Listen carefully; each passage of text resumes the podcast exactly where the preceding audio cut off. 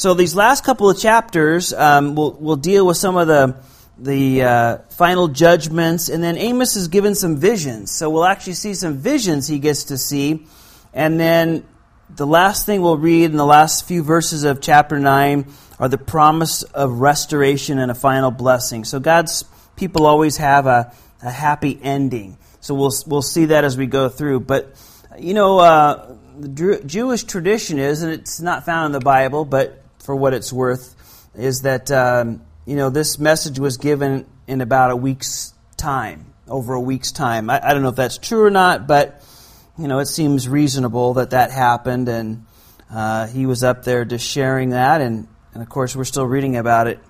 Um, well, about 2,700 years later, God's using him, and uh, his word is there for us. Well, verse 1 of chapter 7 says, Thus the Lord God showed me, behold, he for, uh, formed locust swarms at the beginning of the late crop. Indeed, it was the late crop after the king's mowings. And so it was when they had finished eating the grass of the land that I said, "O Lord, or, O Lord God, forgive, I pray, oh that Jacob may stand, for he is small." So the Lord relented concerning this. It shall not be, says the Lord. Said the Lord. So here, this first vision we have in chapter 7 here is Amos is shown this devastating plague of locusts. Now, you know, we talked about it in the last book of Joel and, uh, you know, the plagues coming in and stripping the whole land. And, and so, you know, God shows, shows Amos this, this devastating uh, plague that would happen, but he also tells that when it would happen, it would have been after uh, the king's mowings, or you would say uh, after the taxes and the tithes have been paid. So the, the people of, of Israel, they were supposed to do their first, when they made money, we would say today, but when their crops came in, which was their, their money, they were supposed to give uh, to the Lord the, the first tithe. And then also, when the the kingdom was instituted with, with kings and rulers, then they were to be given uh, also their portion out of that. So we would say today, uh, you know, after the taxes were paid and the tithes were given, uh, that this locust swarm came in and just destroyed everything. Which what that would mean this: what was left for the people to live on would be destroyed; it would be gone. And so Amos sees this devastation uh, of the land, which means that their taxes were paid and maybe the, the tithe was given, but everything else for, that was left for them to live on was, was eaten up. And so Amos here sees this destruction and asks, Lord, show mercy on them. Lord, don't, don't allow this to happen. And I like this. Even after, uh, you know, Amos is going to receive this very cool reception. He's not well liked, and we'll read that in a, in a few verses, what happens there. But, you know, and probably because he was a herdsman, he was a farmer, he, you know, he was a farm worker, we would probably say, or a ranch hand. You know, even though he probably had never been out of that little Tekoa area, and this might be very well be the first time that he went to, to Bethel remember, look, remember our map here. So, you know, he, he is from down at the bottom here. Tekoa is down, you know, close over here in the desert.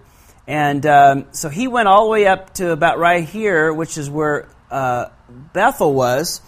And that's probably, I would think, uh, you know, maybe his first time of leaving home and going and seeing the big city, if you would. Uh, you know, remember that the, na- the, the nation was split in two there was the kingdom of Judah and the kingdom of Israel. And we've been talking about that. And he, maybe that's the first time he saw the terrible condition in the northern tribes. Remember, there was not one godly king in that whole realm ever in, in the kingdom of Israel, not one godly king. We really don't even have any godly leaders or anybody really in that whole time. Now, there was some godly, uh, you know, people that ruled over Judah, but not um, not up there. And so maybe this is the first time he sees the terrible condition and the sin and what was really going on, what they were really worshiping up there. you know, I, we certainly, I, I believe Amos, you know, probably did go to Jerusalem because that's what Hebrew men were supposed to do three times a year. And, uh, you know, knew what it was like to see people worship. But now, seeing the idolatry, you notice what he does? He still prays for mercy. He still prays that God would show them mercy. How about you? How about me? You know, when somebody treats us wrong or we see stuff that's messed up and wrong and, and sinful and evil, and if we knew that maybe destruction was coming, I, I don't know when the last time you were up in San Francisco on maybe in the Castro district, maybe on Broadway or something down there where they have, you know, everything all the time. Uh, and you know, God's judgment, let's say, was going to come to that city because of all the sin. You know, would you be praying for mercy? Or when somebody does you wrong, maybe, would we pray for mercy? Um, you know, I, I I like the heart of Amos. You know, Lord, I want you to show mercy because you've shown mercy to me. And yes, God's judgment's going to come. It's not going to stop it. We'll see that. And certainly, we don't want to stop it, but we also want to be those people that have that heart of showing mercy and not judgment. You know, we're called not to, to judge people, but to love them and let God deal with the judgment.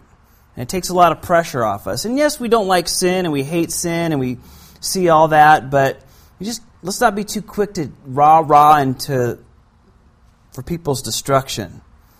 I, I like Amos because he has that heart.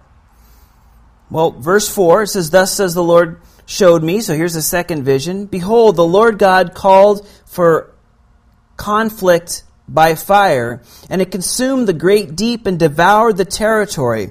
And then I said, O God, cease, I pray. Oh, that Jacob may stand, for he is small. So the Lord relented concerning this. This also shall not be, said the Lord God. So this next uh, judgment uh, came by fire, and probably uh, probably as a result of a drought. You know what it's like around here. Remember last year in particular, fire season really never ended because we had such a drought, and almost anything set off a fire, and those fires would burn and burn and burn, and and uh, I wouldn't be surprised if this fire was a result of a drought. But uh, but we see this this fire that God showed him uh, in this vision was just you know destructive and, and it was just wiping out everything. Even if you would, the, the waters or the springs that would be there in the territory uh, were, were gone probably so that nothing stopped it. Nothing could stop the fire uh, at all. And it was burning and burning. And so again, we see that Amos cries out on behalf of the people, and, and the Lord said, Well, you know, they're deserving of this, they're deserving of that. And he says, Okay, I'll, I won't do either of those. And then finally, verse 7, he says, uh, Thus he showed me, so the next vision, Behold, the Lord stood on a wall made with a plumb line, with a plumb line in his hand. And the Lord said to me, Amos, what do you see? And I said, A plumb line. Then the Lord said, Behold, I am setting a plumb line in the midst of my people Israel. I will not pass by them any more. The high places of Isaac shall be desolate and the sanctuaries of Israel shall be laid waste. I will rise with a sword against the house of Jeroboam. So judgment must come, it's inevitable. And why? Because if you would, the nation was bent, bent on sin. You, you guys have all used plumb lines, I know. You, you know, you put a little weight or a plumb bob at the end of a, a string and you hang it down and it just you know, they build walls and they still use it. You know, now they use a little bit, probably laser levels and so forth, a little bit more up to date, but I still use a plumb quite a bit when I'm doing certain things to see how things are straight. So, if you would, God says, here's the standard. It's a straight line, just like Jesus said, right? Straight and narrow is a path that leads to eternal life, and few that be that go there, but broad and wide is a path that leads to destruction. So if you would, God says, Here, here's the right thing that they should be doing, but if you hold this straight line up with what against what they're doing, they're like this. Here's my way. Here's what they're doing. It's completely off plumb or completely out of level. Uh, they're, they're tilting, if you would, towards sin, towards doing evil and sinful practice. You remember we talked about they were hurting the poor and the righteous. And um, he says they're, they're just bent on that. They're bent on sin. And doing evil practices. Did you guys catch the comments on the President Obama's National Day of our National Prayer Breakfast and what he said? Um, I, I, just caught bits of it in the paper, but uh, you know, he went on to speak, and I, I read some of the transcript and watched some of the video. But you know, he had said to you know, you know, National Prayer Breakfast was started, you know, for godly men with you know, to pray for the nation and, and the leaders of the nation. And of course, they asked the president to speak this year, and and uh, you know, I, I, heard that half, less than half the audience was Christian. He invited the Dalai Lama and all kinds of, you know. Anyway, that all being said, even if that wasn't kind of strange in and of itself, but he went on to to basically say to Christians that we shouldn't be too quick to judge ISIS and, and the radical Muslims because the Christians, you know, had a pretty bad past, and he mentioned the Crusades and the Inquisition. And I was just floored by our president basically was saying, you know, we can't say anything bad about what they're doing over there in the Middle East, particularly ISIS, because who are we to judge?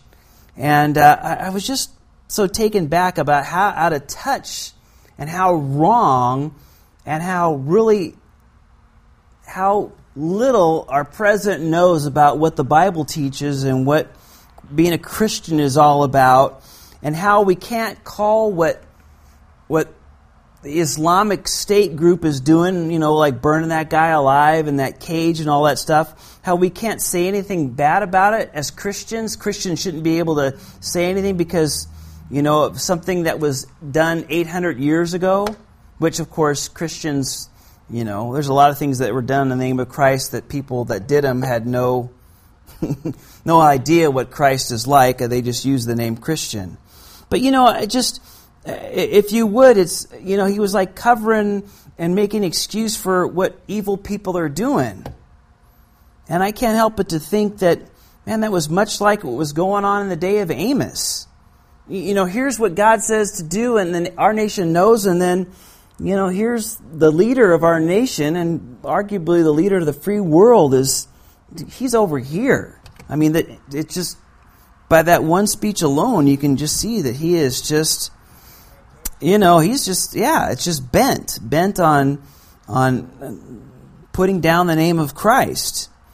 And, you know, God's judgment was falling, and God says, "Listen, you know, yeah, I'm not going to allow the locust to come, and I'm, I'll hold back on the, that that horrible fire. But here's the straight line. Here's my way, and and this is where everybody's going, and the way everybody's going is going to wipe them out. It's going to wipe them out. It, it's going to it's going to cause them to be wiped out, and I can't help but to be concerned about my children and grandchildren and." what it's going to be like if we continue down this road, particularly if we're, electing people that are getting worse and worse. It's just sad to say.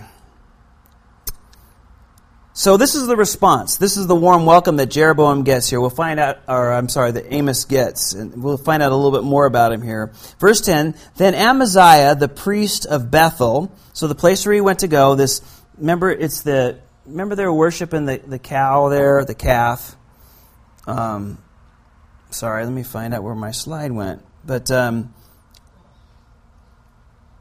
it's not you guys, it's this. Uh, know, something happened. Remember, this is what they were kind of worshiping. You know, I, I don't know if the picture is a good idea, but they had the golden calf, and they were they were worshiping that there. And so Amaziah is this priest of Bethel, and he said, uh, uh, Amaziah the priest of Bethel sent to Jeroboam the king of Israel. So now this priest that's over this great place of worship, he's talking to the king and he said, Amos has conspired against you in the midst of the house of Israel. The land is not able to bear all his words. For thus Amos has said, Jeroboam will die by the sword, and Israel will surely be led away captive from their own land. Then Amaziah said to Amos, Go, you seer, flee to the land of Judah. There eat bread, and there prophesy, but never again prophesy at Bethel, for it is the king's sanctuary, and it's the royal residence. So now this high priest sends a message to the king and says, You know, there's a guy here from Judah who is preaching this word, and he's saying there's going to be this destruction. Uh, uh, although I think he misrepresents it because, well, we haven't read that Amos said that Jeroboam was going to die, but certainly they went and they were going to go into captivity.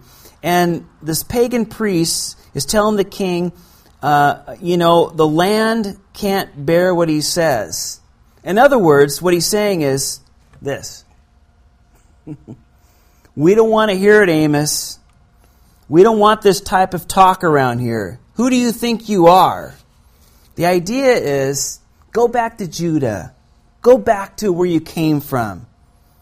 It was a put down. Like, who do you think you are? Uh, who do you think you know you are to say this? This is where the king worships. This is where the king has a house. This is his area. Who are you to say anything against it? And, you know, isn't that what they do to Christians today? Didn't they do with people like us? They make fun of us on N- N- NSNBC or the news outlets or that Bill Moyer or whatever at that Comedy Central, you know, loves to put down Christians and get Christian things on there and put them down and doing this. And, you know, isn't that what happens to us today? Who are you to say anything to me? Who are you to, to, to say that, you know, Jesus is the way and there's going to be, you know, a, a time where we have to give an account to God? And who are you to say the Bible is true? And who are you to do any of this stuff? I mean, we don't, they make fun of you, they put you down. Like, get out of here. Same kind of deal. They do that in the news outlets. Go back to where you came from. And the idea is we're smart, intelligent people, and you're just really a nobody. And who are you to come around and tell us anything? Listen, there's nothing new, guys. They'll do that to us. They've done this to Amos. They'll do it to us. They'll continue to do it. Don't let those things discourage us. You know, they're going to make fun of us. They're going to put us down. They're not going to say we're smart or intelligent people. And they're going to come up with all their, you know, college professor things and this and that. And this is what's really going on. And, you know, get out of here. Go back to your Bible or your church. You know, don't let that stuff discourage us. They did it back then. They'll do it to us today. And, you know, one day the Lord will be proved right. We don't have to worry about that. Well, this is how Amos answers. He said that Amos answered and said to Amaziah, I was no prophet, nor was I a son of a prophet, but I was a sheep breeder and a tender of the sycamore fruit. Then the Lord took me as I followed the flock, and the Lord said to me, Go, prophesy to my people Israel. You know, Amos said, You know, you don't want me here. You don't want to hear it. You don't want this stuff. I didn't want to be here either. That wasn't something I did. It's not something I do for a living. He said, I'm just a simple man, and I was following the call of God in my life. Nothing more. I'm not pre- pre- pretending to be something I'm not. I'm just simply following the call of God in my life. And I'm faithful to do it. What's the call of God in your life? What ministry does the Lord have you in? How should you be serving Him? And we just need to make sure we know that, and we need to make sure that we're faithful in that. It doesn't matter what our background is, it doesn't matter this or education or, or any of that stuff. If God's given us a call, you know, we, we're not good at this. Well, I can't do that. I'm not, you know, instead of all these excuses that we can come up, you know, instead we just, okay, God, you, you, if you would, I picture this. Here's Amos following about a bunch of sheep. You know, the sheep are walking. He's a, doing his shepherd duty. He's following along, and the, and the, Lord says, "Okay, Amos, I really want you to go tell you what I have to uh, uh, tell. You know what I tell you to those people in the next you know country in Israel. Your your cousins up there in that country. I want you to go tell them." And Amos just literally, you know, makes a left turn and starts walking up there and, and does. He, he didn't make a big splash. He didn't have to do a bunch of stuff. He didn't have to go to seminary. He didn't have to well, wait till I go to Jerusalem and I, you know, learn from the religious, the priest there and get all this stuff. No, he just did it. He just, what's the calling on our lives? And we just need to be faithful to do it. God will give us everything we need as we do it. And it's just important that we're that we're that simple. He's a simple guy and just as simple, just followed simply. I don't think it's any more complicated than that. And again, like I said about three times, we're still reading about how the Lord used him some 2,700 years later. Simply following call of God in our lives. Well, verse 16, now therefore hear the word of the Lord. You say, I do not prophesy against Israel, and do not sprout against the house of Isaac. Therefore, thus says the Lord Your wife shall be a harlot in the city, your sons and daughters shall fall by the sword, your land shall be divided by a survey line, and you shall die in a defiled land. And Israel shall surely be led away captive from his own land. So now, Amos just says, You know, you tell me not to prophesy here and don't say these things. You don't want to hear them. Well, this is what's going to happen. If you would, your, your wife is going to be a victim of, of rape, if you would. Or maybe become so poor that she'll have to resort to prostitution. And your children are going to be, well, they're going to die in battle. And the land that you have is not going to be yours anymore and you're going to be taken away captive to a, a, a foreign land. Now, that might have sounded weird a number of years ago, but boy, it's, it's in the news every day, right? I mean, just going back to our Islamic State and those people over there, I mean, they, they march into a, a city or a community or the Boko Haram, whatever you take your pick, and they go in there and they, they literally you know, we'll, we'll take the men captive or kill them, certainly, and the young ones they'll, they'll put to death. You've seen it, read the news, seen the things. And they'll take the women and, and they'll either turn them into slaves, and they'll certainly have, they have no concern for women. They don't treat them anything other than a piece of property. And they'll rape them, or they'll, if they're young enough and they can get money, they'll sell them off to other Muslims who can have, you know, four wives without any problem and uh, you, you, know they'll sell them off as, as wives or as, as, as slaves. And, um, and and you know it, that's nothing new. We, we see that going on today in the middle east. I, I read this uh, there was an article and i'll show it one day about modern day s- slavery. And you know they estimate to be 68 million people in slavery in the world in 2014 and one of the biggest places, you know, of, of slavery is, uh, you know, is is China and, and India and and that area over there. I mean, something like 14 or 15 million slaves, and Africa's got about the same. Mexico has a pretty good amount of slaves. I'll, I'll bring it in and show it sometime, but it's just amazing. Uh, the slavery still going on today, and um, you know, Amos is saying to this Amaziah, who's this priest, and it's not going to go well. You're going this way, you're leading the people that way. Here's God's plan, and you're leading them off, and you're the leader of the, the circus there. And maybe underneath the king, but certainly. It's just not going to go well. You know, bent on sin just never goes well for a person or for a nation. Well, chapter 8, the next thing he says is uh, the next vision he sees, thus says the Lord, um, thus the Lord God showed me, behold, a basket, a summer fruit, And he said, Amos, what do you see? So I said, A basket of summer fruit. Then the Lord said to me, The end has come upon my people Israel. I will not pass by them anymore. So I'll not let them continue. You get that phrase, we've read that a couple times. And the songs of the temple shall be wailing in that day, says the Lord God. Many dead bodies everywhere, they shall be thrown out in silence. So, here, a picture of a basket of, of ripe summer fruit there. Doesn't that look good? Looks good to me, and I'll tell you that. But the idea, you know what it's like. You know, you ever go to the store and you want to get bananas and they're like green? you know, they're like the color of limes or something. I mean, they're so green and it just, you know, they pick them so green and they ship them over here and they wait for them to ripen up. And that's one of the things I loved about moving up to Watsonville was the fact that we had fresh apples here. And man, uh, you know, uh, I, I don't know, Patrick, you grow up with fresh apples up there in Washington?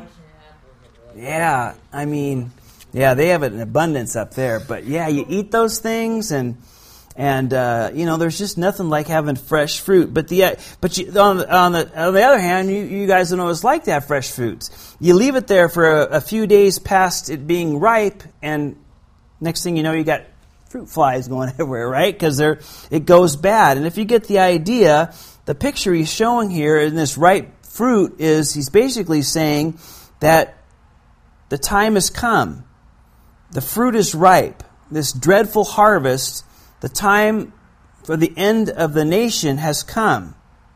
And it's like ripe fruit. It's ready to be picked. You can't wait anymore. It's time. It's going to happen. Her end has come. And when its time has come, it will come. Even though there are warnings, there are many announcements to be sure, but no more will it happen. It's, it, it's, it's going to take place now. And I believe that's what it's going to be like for the rapture. You know, when the rapture of the church come, it will still take many people by surprise. All of a sudden it says, and it's going to happen. And we're going to be gone. We're going to be taken out of here.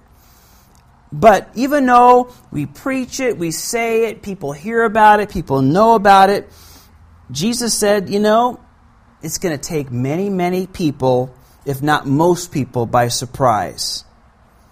And people still think today, as they thought in Noah's day, or as they thought in this day of Amos, or in our day, ah, we have plenty of time.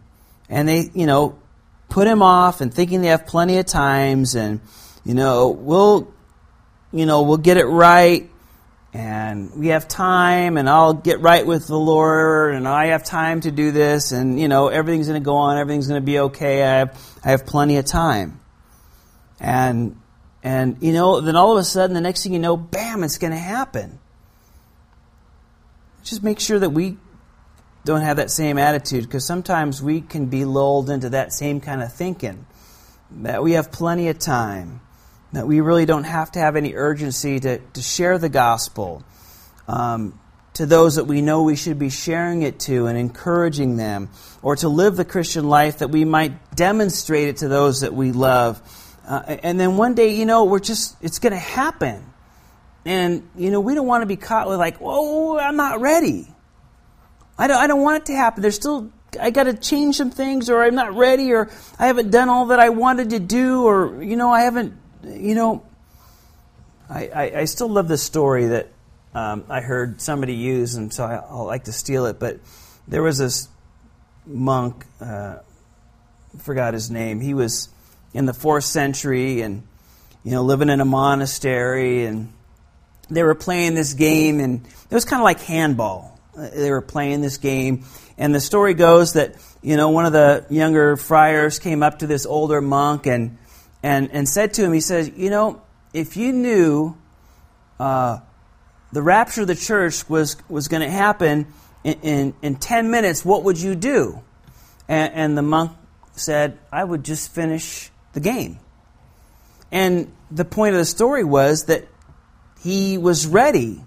If it were to happen in 10 minutes, there's not a bunch of stuff that he would want to do or have to do uh, for that to happen. He could just finish his game because, well, he was walking as the Lord wanted him to walk. And we just need to make sure we have that same kind of attitude. Well, I, I wouldn't want to be found with this. I wouldn't want to be here when that happened. I wouldn't want to have left that undone. I wouldn't have wanted to, you know, get this thing right or start serving the Lord and then I, you know, come. We, we just, we don't want to be taken by surprise.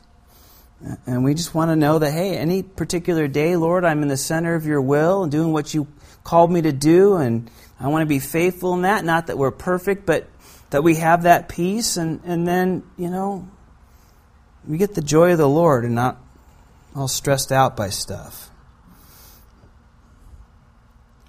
Well, why is this happening again? Why is this judgment coming and the, the fruit's ripe? Judgment's happening. It's going to happen. And we'll get a, again, reminder here in verse 4. Hear this, you who swallow up the needy and make the poor of the land fail, saying, When will the new moon be passed, that we may sell grain, and the Sabbath, that we may trade wheat, making the ephod small and the shekel large, falsifying the scales by deceit, that we may buy the poor for silver and the needy for a pair of sandals. Even sell the bad wheat? The Lord has sworn by his by the pride of Jacob, surely I will never forget any of their works. Shall the land not tremble for this? And every one mourn who dwells in it? All of it shall swell like the river, heave and subside like the river of Egypt. You, you know, um, this the idea was, you know, people's attitudes was, when is this religious stuff going to be over so I can make some money? Do, do you remember growing up? I, I, do, and, and, you know, certainly it was getting closer to the end of that. But do you remember when pretty much everything was closed on Sundays? And I remember as a kid, we'd even go for Sunday drives. You know, that Sunday afternoon, you would you, you would go for a drive and uh, go around and do stuff, and it, you know, it was it, it, was a time that everything was closed and taken off, and and uh, and I like this picture because it shows it being kind of trampled, if you would, closed all Sundays to spend time with God and family. And really, you know, there was so much of that in this country for so many years, for decades and, and centuries. It was like that. But really, in the last 20, 30 years, maybe even less than that, now everything is open. Now everything is open all the time. You know, Burger King and Carl's Jr. and McDonald's and all these places are, you know, open late, open 24 hours, and all the 7 Elevens and all that stuff. And, you know, why? Why? So people can make more money, of course. The more we're open, the more money we can make, the more business we can get, the more convenient hours, and, and then, you know, what happens? Well, then people are are, are forced to work on Sunday, and then it's not even a choice of going to church because you know that's your day, or or you know overtime's involved, and so you can make more money and work those days, and and you know it's just it's consuming us. That that's exactly what was going on with these guys. You know, okay, they knew they couldn't sell their grains on the Sabbath, or you know there were certain feast days that that you know God said, listen, you're not supposed to do any of that stuff, and these guys were chomping at the bit. When's it going to be over? When's it going to be over? We want to make money. And of course, when they were doing it, they were cheating people as well. They were making money not only by selling things, but by cheating as well. But, you know, uh, and they would take advantage of people. But I, I can't see it being much different in our society either. People just want to make money in businesses, and it puts people into positions to, you know, ditch church and not be a part of it. And, and, they do other things too, you know, sports, children's sports, Sunday morning. I mean, it's just famous around here. Kids are going to have their, their sports teams or their games on these weekends and on Sundays particularly, or have ac- you know, activities and stuff geared around family. And it's just routine. I, I just can't tell you how many families just in our church alone that I think get pulled away and you only see them certain times is because their children are in these sports or activities that take place during church, and and uh, you know, it, we need to be those that stand up and do what's right to begin with. But you know, there's going to be a price to be paid for all these greedy people and for those that plan all these things and, and make it a big distraction for people. Move church out of the picture and, and to spend some time just focus on the Lord instead of having everything all the time. That's what was going on with these guys. And God says, listen, I see what's happening. It's important we don't get caught up in that. Well, verse 9, and it shall come to pass in that day, says the Lord God, I will make the sun go down at noon, and I will darken the earth in broad daylight, and I will turn your feasts into mourning, and all your songs into lamentation. It means that funeral songs, if you would. I will bring sackcloth on every waist, and baldness on every head, and I will make it like mourning for an only son, and its end like a bitter day. So, that day when God judges his people, it's going to be, if you would, there's going to be a dark, it's going to be a dark day with no relief in sight. You know how people think today, oh yeah, things are going bad and things are down and things aren't going well, but it'll be over soon or, or better days are coming. And, uh, you know, God says, no, it's not going to be like that. It's going to be like the death of an only son. I mean, I can't think of hardly a more heart wrenching or heartbreaking situation. Having the only son and the one that, you know, a, a, a family loves dying.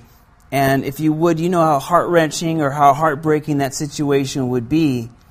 And God says that, that's what it's going to be like. It's going to be just very bitter and misery. Don't think that you know, it's going to continue to go on and on. It's going to be very dark with no relief in sight.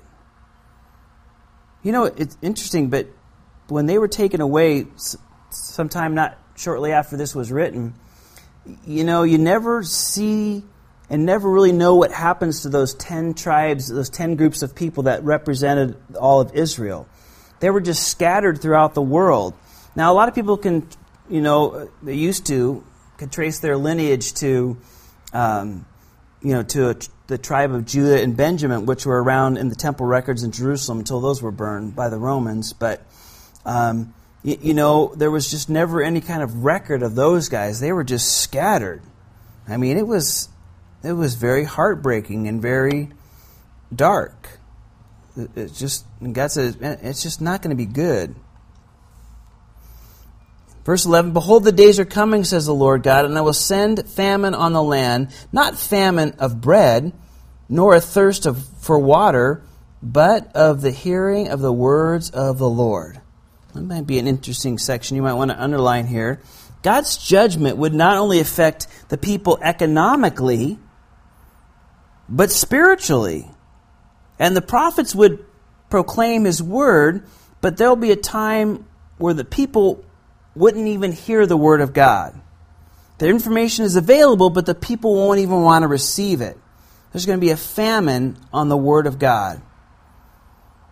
Um, some people even think this might refer to at the end of Micah, before the gospel and John the Baptist coming on. You know, that 400 years, they call the intertestamental period, you know, it, there's just nothing recorded. There's going to be a time when that, that's going to happen. God's word's there, but people just don't even want to hear it anymore. They didn't want to receive it. And, and so, verse 12, they shall wander from sea to sea and from north to east, and they shall run to and fro seeking the word of the Lord, but shall not find it. In that day, the fair virgins and the strong young men shall faint from thirst. Those who swear by the sin of Samaria, who say, As your God lives, O Dan, and as the way of Beersheba lives, they shall fall and never rise again. So, because they wouldn't hear the word of the Lord, you get the idea here. People would run here and there and everywhere. They're trying to figure out a solution to their problems, uh, the answer to the questions that they have in life, and they'll bounce around from one experience to another and trying to determine what life's all about. Now, if that doesn't sound like our society today, right? You know, they, are they, you know, the, they don't want to hear the word of God, so they'll run here, they'll look at that, they'll try to figure this out, they'll try to figure out the solution to their problems, they have questions, and they'll bounce around from these things and trying to figure out what life's all about. Because they have closed their ears to the word of God. You know, that's one thing to say when you see people, you know, chasing around this. And man, I was in Santa Cruz today uh, for work, and I was driving around, and you wouldn't be, you'd be. I, I'm just always amazed.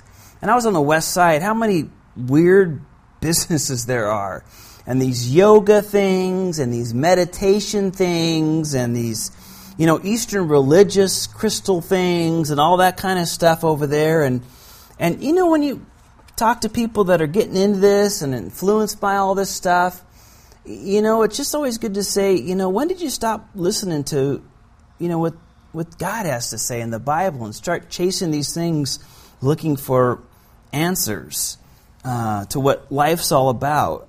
Know, we need to realize that, you know, a lot of these people just want to turn a deaf ear to God and want to embrace these things and they look for them for answers. Of course, they never pay off. They have to keep looking around and searching for those things. And that's exactly what's happened when we when a person closes their ears to the Word of God, man, they'll, they'll start looking at all sorts of stuff for answers. They'll pay people to read crystal balls and read their lines in their hands or cards or, you know, all sorts of stuff. And it was really going on in that day as well.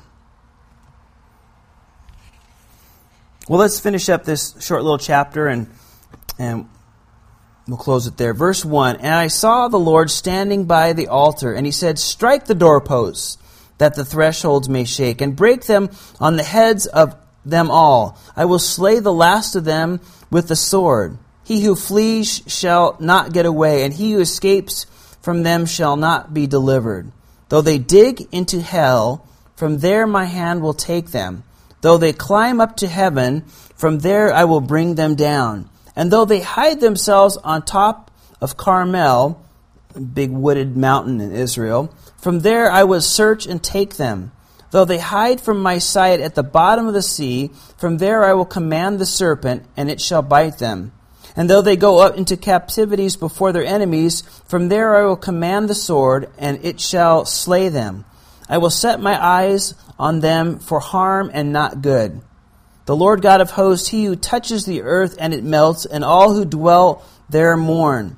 All of it shall swell like the river and subside like the river of Egypt. You get the idea when it floods in the Nile and it goes back. He who builds his layers in the sky, he has founded his strata in the earth, who calls the waters of the sea and pours them out on the face of the earth. The Lord is his name.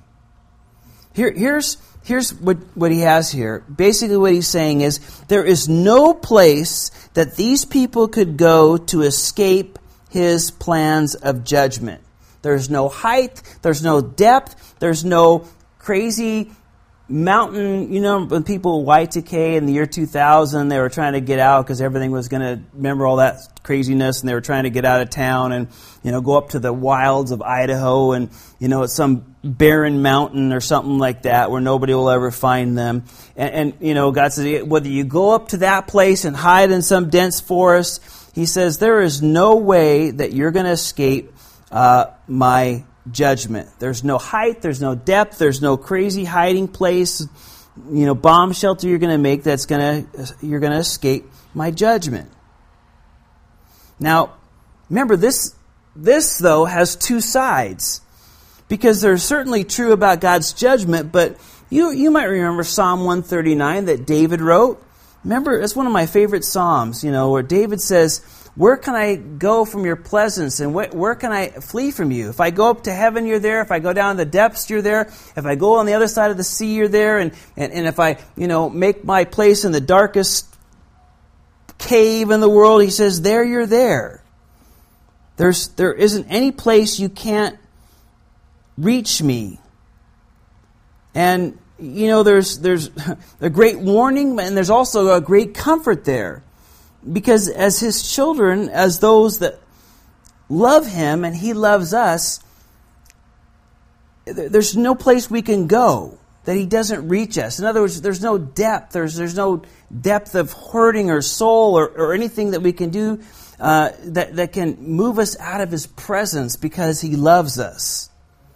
And, you know, this definitely has two sides because when God's judgments come in on those that, uh, that deserve it, it's going to happen. And, but the, this, the, the reverse is true as well. He loves us, and there's no place we can go out of his presence. There's no place where people are attacking us and we feel underwater, you know, that, that He can't be there and reach us and love us and encourage us. So it's a great thing to remember. Both sides of that cuts, you know. It, it, here, there was no way they can escape, but there's no place, man, that's too far out of God's reach for Him to reach and love us and care for us you know, David felt like he was scattered. He was out of the land. He was running for his life. He was living in a cave, you know, so far away from the temple and all this stuff. He couldn't worship. But he realized, no, Lord, you're with me. And you might feel like you're in a dark cave, in a dark place, and the Lord says, no, I'm with you. I'm there with you. Well, verse 7 Are you not like the people of Ethiopia to me, O children of Israel, says the Lord? Did I not bring you up from the land of Egypt, the Philistines from Caphtor, the Syrians from Kir? Behold, the eyes of the Lord are on the sinful kingdom, and I will destroy it from the face of the earth. Yet I will not utterly destroy the house of Jacob, says the Lord. For surely I will command, and the swift of the house of Israel among all nations, as a grain is sifted from, in, a sieve, in a sieve uh, yet not the smallest grain, uh, or a sieve, I guess it is pronounced, yet not the smallest grain shall fall to the ground. All the sinners of my people shall die by the sword, who say, Calamity shall not overtake nor confront us. So, this is the last part of the, the judgments here, and the last few verses are the blessing. But basically, God says, You know, you guys have a special position with me but that's not going to spare you from punishment. You know, God would act towards them like he would any other nation under his domain. God would allow his people to be carried off into all nations, but the smallest grain would not be lost. In other words, God says, those there will always be a remnant who will be faithful to me, and I will always take care of them and watch over them. So you get the idea that, you know, they're sifting out their grain and, and, you know, stuff falls everywhere and it's no big deal. There's some spill, there's this and that. Um, God says, listen, I know every person. And those who are righteous, who are, I'm watching over, I'm taking care of them, and I am making sure uh, that there's going to be this remnant who are faithful to me. But those whose attitude is, oh, this will never happen surely won't make it. You know, this sounds kind of close to what, you know, to, to, the gospel, doesn't it? Those who reject the message of God's love and grace and forgiveness, that is, you know, oh, that's not what God said. Uh, that's not who He is. He's, there's not going to be any wrath. There's not going to be any hell. All that stuff is just all stuff you Christians make up to to scare people and to make them do stuff that you want them to do and all this kind of stuff. You, you know, and ah, this is never going to happen. And those kind of people, just like in this day, who would just reject, you know, the message of God's love and His grace and His forgiveness and who He is, they're the ones He said won't escape from my wrath. Well, as I said many times, the story with God's people is there's always a happy ending. And so let's read that as we finish here. Verse 11 On that day I will raise up the tabernacle of David, which has fallen down. So this judgment's coming. God says, I'm going to save this faithful remnant, but one day I'm going to build up this tabernacle. In other words, the nation that's been judged. I'm going to build it up and repair its damages. And I will raise up its ruins and rebuild it as in the days of old that they may possess the remnant of Eden, Edom, and all the Gentiles who are called by my name, says the Lord who does this thing. Behold, the days are coming, says the Lord, when the plowman shall overtake the reaper, and the treader of grape him who sows seed. And the mountains shall drip with the sweetest wine, and all the hills shall overflow with it. And I will bring back the captives of my people Israel. They shall build the waste cities and inhabit them. They shall plant vineyards and drink wine from them. They shall also make gardens and eat the fruit of, from them. And I will plant them in the land, and no longer shall they be pulled up from the land I have given them, says the Lord, says the Lord your God. So this book of Amos ends with this promise of the kingdom being restored. And there's not going to be any more worries about war destruction because you get the idea here. Uh, all the Gentiles are going to be there. So everybody's going to be there. So there's not going to be these enemies against them. There's going to be wonderful, plenty, plentiful, blessed environment where, you know, God's people are going to be blessed. It's a promise of God's abundant blessing in this kingdom that's yet to come. Well, let's pray. Father, again, we thank you for this time that we get to be reminded of these things. And Lord, we ask that you would just will continue to speak to the things that you've spoken to us tonight, Father. We thank you for the, the reminders, Father, here. And Lord, it's just amazing to me to see what the how similar it is in that day and age as it is in our day and age. And it can't help but to make me wonder and worry, Lord, about our society and the direction it's headed, and you know, those that we love that are coming up after us, Lord. What what it will be like for them. That I pray, Father, we be those that are faithful to share and faithful to serve the callings that you have given us, Lord. Lord, that we remember that your promises are precious and wonderful, and your judgment is equally coming as well. But we might be those that share the good news, Lord, to this lost and dying world that just searching and seeking something. And they sell out so cheap to these things. And Father, I pray that we be faithful to continue to give out your word of love and grace and forgiveness. Knowing the blessings that come from a life lived that way, and also knowing the results of lives that are lived just the opposite, as that warning. So again, we thank you and we love you, Lord, for the blessings you have given us and the callings you've made in our lives. Just move in our hearts and in our midst, Father, for we ask this in Jesus' name. Amen. Amen. Amen. We'll read ahead Hebrews chapter 11. We'll kind of